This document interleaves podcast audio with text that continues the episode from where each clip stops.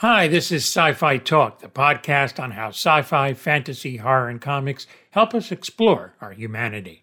Hi, it's Trek Tuesday, and today a vintage conversation with Jeffrey Combs, who's played quite a few characters on Star Trek throughout the years.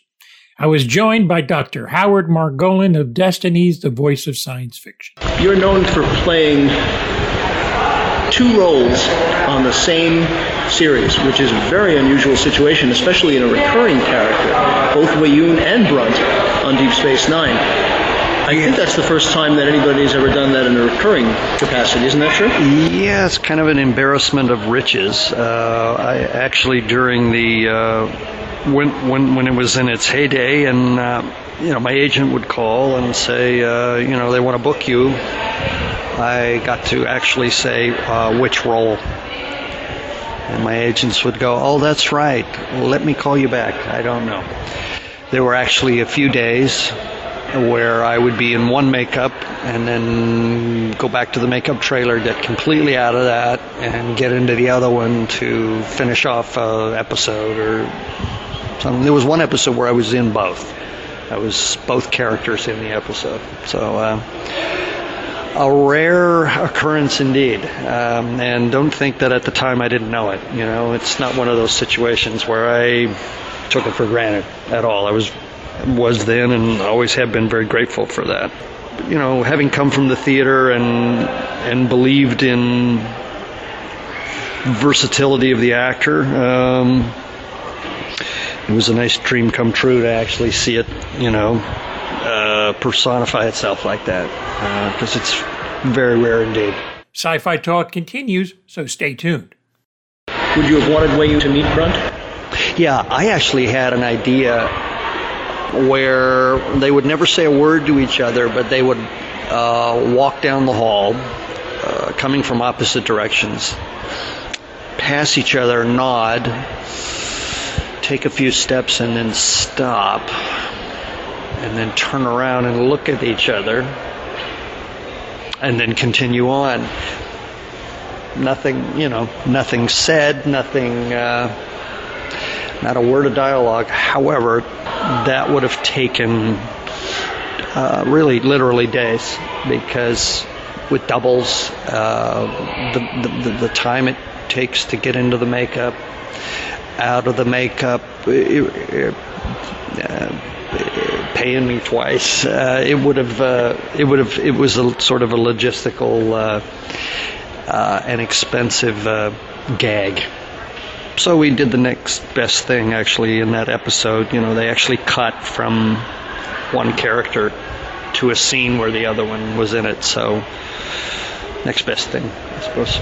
I thought was funny was how many times Weyoun would die. So one actor gets like one good death scene, and you got so many. That sort of came out of uh, necessity because the first time I played Weyoun uh, in the script, the character died.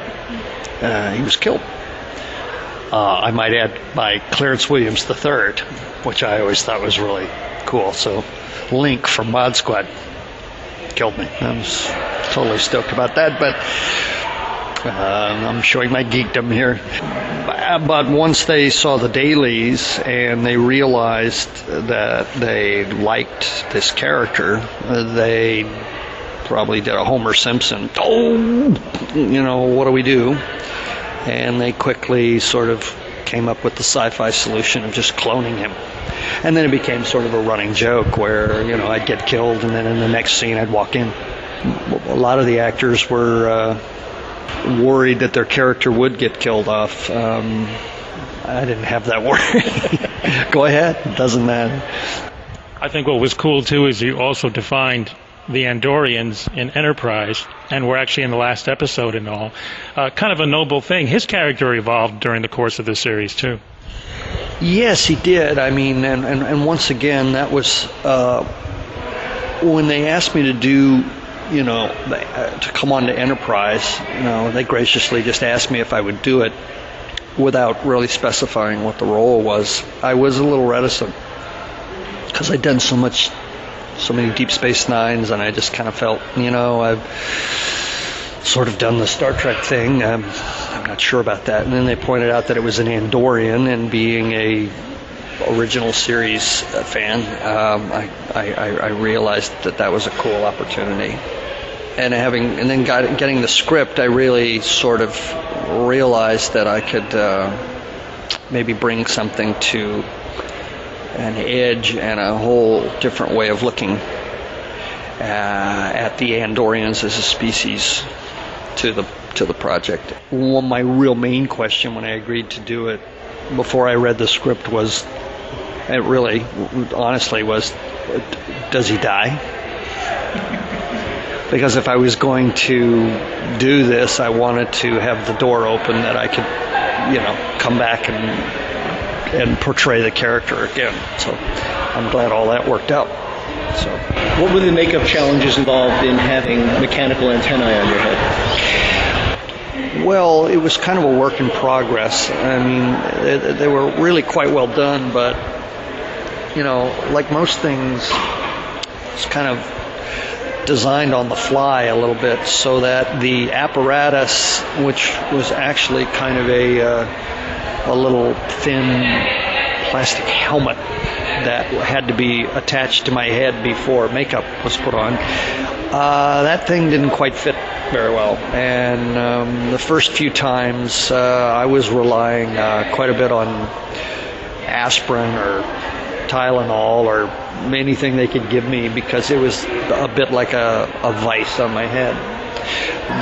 But they went back and kind of conformed it to you know like my actual size of my head and uh, uh, you know I, I, had some relief.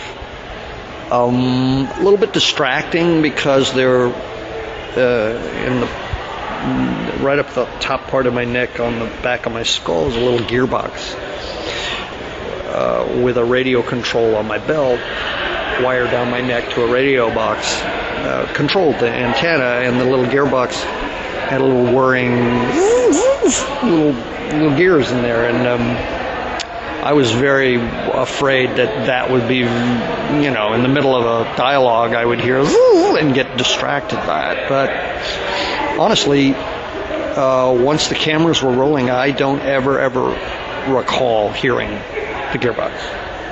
So I must have been in a, I must have just zeroed down into a place where, you know, I, I wasn't hearing it. And fortunately, it, you know, the other concern was that it would, um, that the microphone, the boom up ahead, up above my head would, would pick it up too. But uh, they managed to get around that too. Sci Fi Talk returns in a moment. The 4400 unfortunately was just canceled, but I loved your character and his relationship with Summer with Summer Glau in the show. It was very much like a David and Lisa kind of relationship, and I really liked that. That's a that's a, that's a good uh, analogy for it. It's sort of a, a May September sort of romance. I like the vagary of it. I like that they were s- sort of spiritually deeply committed to each other, but we didn't have to get into the uh, specifics of um, are they is it a platonic relationship? Is there is it physical? It, you know it didn't matter. It's not important. What's important is that they were there for each other and uh, time space continuum had absolutely nothing to do with how they related or felt about each other, but they knew you knew that they were deeply devoted to each other. Having said that, you know, uh, I talked with uh, Ira, and he said if if, if he could have, because of her availability, Summer was sort of obligated to um, the Sarah Connor Chronicles. He would have got, uh, married them in the last episode, but we weren't able to do that. So that, that was sort of a interesting fact that I I didn't know he was thinking about. Your movie House of Reanimator is supposed to be coming out this year. How does it? No, no, it's not.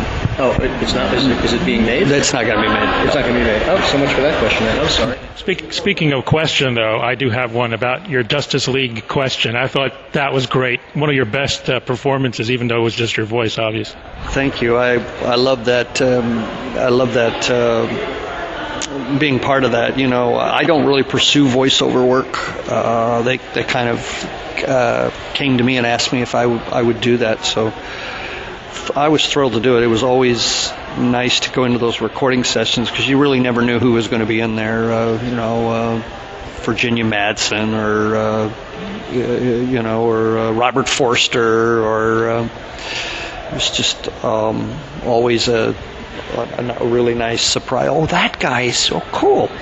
Um, you know, that's a whole other technique, uh, voiceover stuff. It's, uh, but a challenging one. I, yeah, I enjoy it. They drew you well too. Uh, not my world. I have, have, no control over that. But it was cool with the fedora and uh, and everything. It's cool. Well, in addition to voiceover work, you have done at least one audiobook. I have a recording of you reading the complete Reanimator series by H.P. Lovecraft. Right. Did you? Was that your project yourself? Yeah, that was just mine. That was a long time ago. I'd kind of forgotten about that. Um, yeah, just kind of a long time ago. I thought, you know, that someone ought to maybe just do a book on tape of the original Lovecraft tale. I had to edit some of it because it was a serial. It was in a, a pulp magazine, and uh, recaps. Had, you know, you can't really read all of them because it gets rather uh, repetitive. So I did some judicious editing as I went along, but uh, hopefully it's uh, it's of a piece, as they say. Last question: Is there anything that you're working on that we can look forward to seeing you? Um, I'm leaving. Um, next week uh, to go to Louisiana to shoot a movie called The Darkest Evil, which I actually find sort of a funny title, uh, as opposed to what the the lighter evil, the, uh, it's, it's silly title, but Darkest Evil. And I just got through doing a voiceover actually for a a, a, a comic book uh, that they're going to. Um, not really make live action, but sort of shoot the uh, the panels and uh, with voiceover. Uh, a kind of a cool uh, comic book called uh, The Night Driver, which is a very dark, sort of noirish kind of night gallery sort of thing. Look it up on the internet; it's kind of cool. Definitely catch all of Jeffrey Combs' work. And actually, a few years ago, he was doing a one man show as Edgar Allan Poe. I hope some of you had the privilege to catch that. Hi, I'm George Takei, and I listen to Sci Fi Talk.